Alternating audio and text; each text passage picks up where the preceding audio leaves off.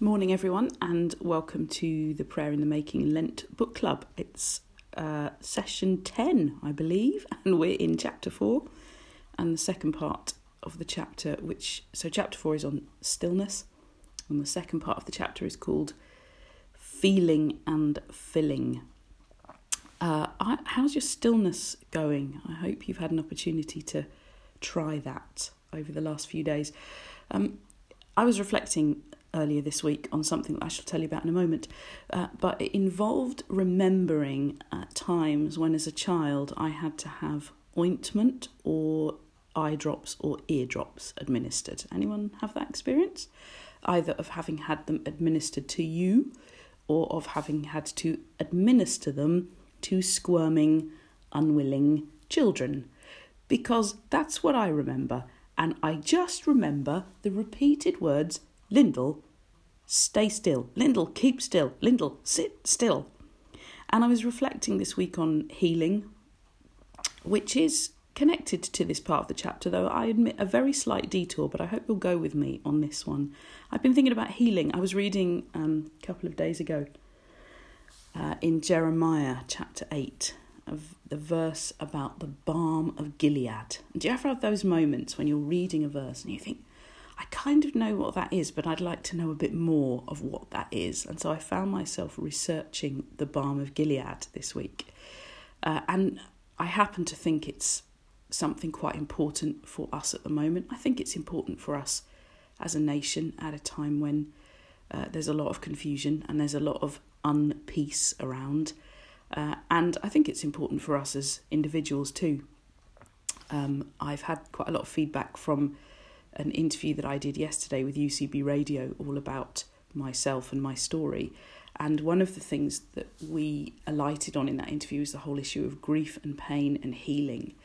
And so it seems to have been a bit of a theme of the week for me. And some of the responses that you've given are that this issue of pain and prayer is very real. Uh, some of you have commented from the grief and worship episode of the podcast that you are definitely in that place of feeling uh, that you need to be able to uh, make space for God to reach you in the midst of pain and grief and to know that that is worship. That's not you being selfish or you being self centered.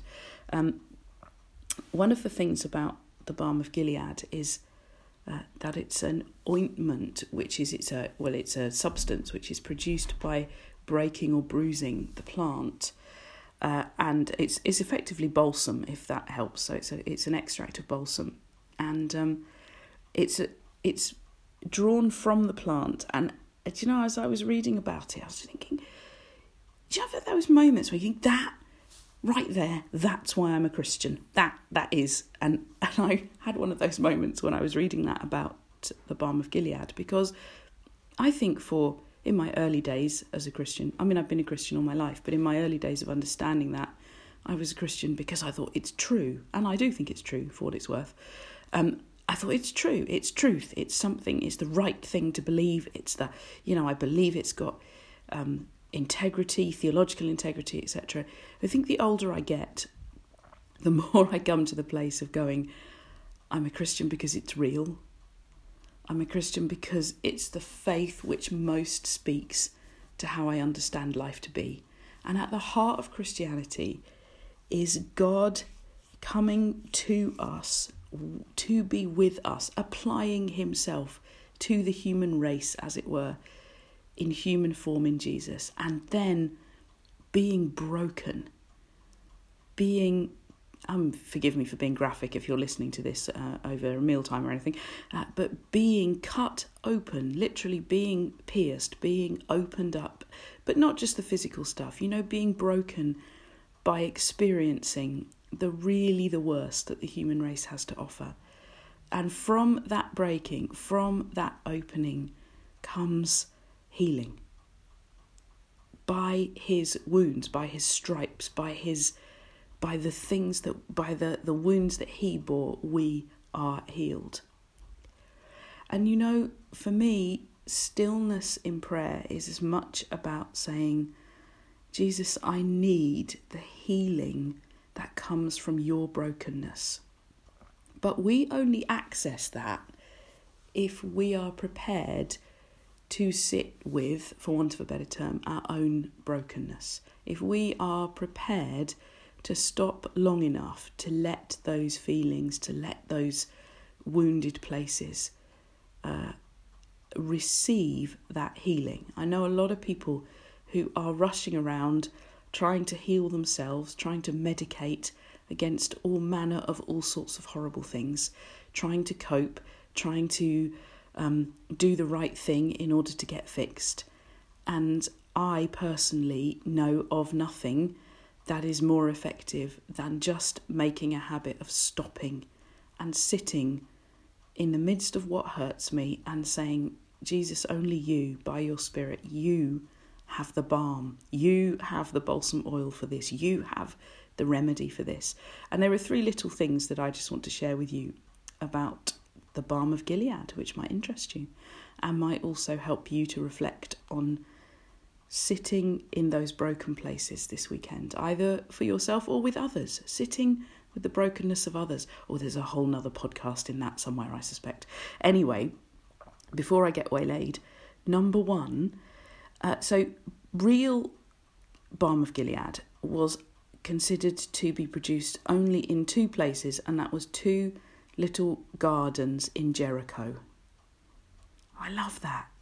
It came from that place of that for the Israelites was associated with struggle. Jericho was the place of real wrestling, trying to grab hold of what they felt uh, God had promised them. And I love the fact that that is where healing, where that emblem of healing comes from, from the place of struggle. If you are in the middle of what we might call a Jericho situation at the moment, then that's where healing is. There is some healing for you in that place. Uh, the second thing about it is it's what you know. Um, Joseph. Joseph was sold into slavery, and he was sold to uh, an Egyptian uh, trading caravan. And what were they trading? Well, among other things, they were trading for the balm of Gilead. And for some of you, this there's stuff going on at the moment which is about betrayal. That's what was happening for Joseph. He was being fairly roundly and soundly betrayed by his brothers. There's stuff going on that is about betrayal, and you feel that you're being sold for something. I just want to say, in that place, there is some healing. If you would stop, if you would let yourself go there in terms of how that feels and ask God to come into that place with you, there's some healing in that place of betrayal. And the great thing about this stuff is we don't have to get through this and then have the healing. The healing is in it. It doesn't necessarily mean you feel better immediately, but it means that something is being applied deeply into your soul, which will help to make you better and stronger for the future. And the third little nugget on the balm of Gilead uh, is that when uh, the famine hit uh, the land of Canaan and Jacob and his sons needed to go to Egypt to buy food. So by this point, Joseph's uh, life has taken some very interesting turns, and he is second in charge of the um, of the Egyptian kingdom, and uh, they come to him not knowing it's him. And what's one of the things they bring him as an offering uh, to say, please, would you give us some food? It's balm of Gilead. And for me, that speaks about times of famine, times of dryness. Even in the dryness, they could still harvest the balm of Gilead. And for some of you, it's not struggle or betrayal it's it's it's dryness it's just that feeling of there isn't anything going on for me at the moment there isn't anything that feels particularly rich or fruitful or refreshing or inspiring at the moment i want to say sit with it hang on in there because the balm of gilead is also in that place of dryness I'm going to pray. Don't normally end podcasts like this, but I am today. So sit still for a few seconds at least. God, we thank you this morning that at the heart of what we know and at the heart of what we give our lives to in the Christian faith is not uh, about having it all sorted. It's about brokenness, it's about pain, it's about things that haven't gone right. It's about a story of one who lived the worst of what humanity has to offer.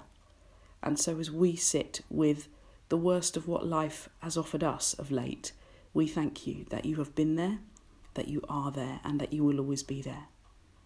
And in these moments, we ask you, would you somehow, by the power of your Spirit and by your grace, apply that healing balm to our souls today?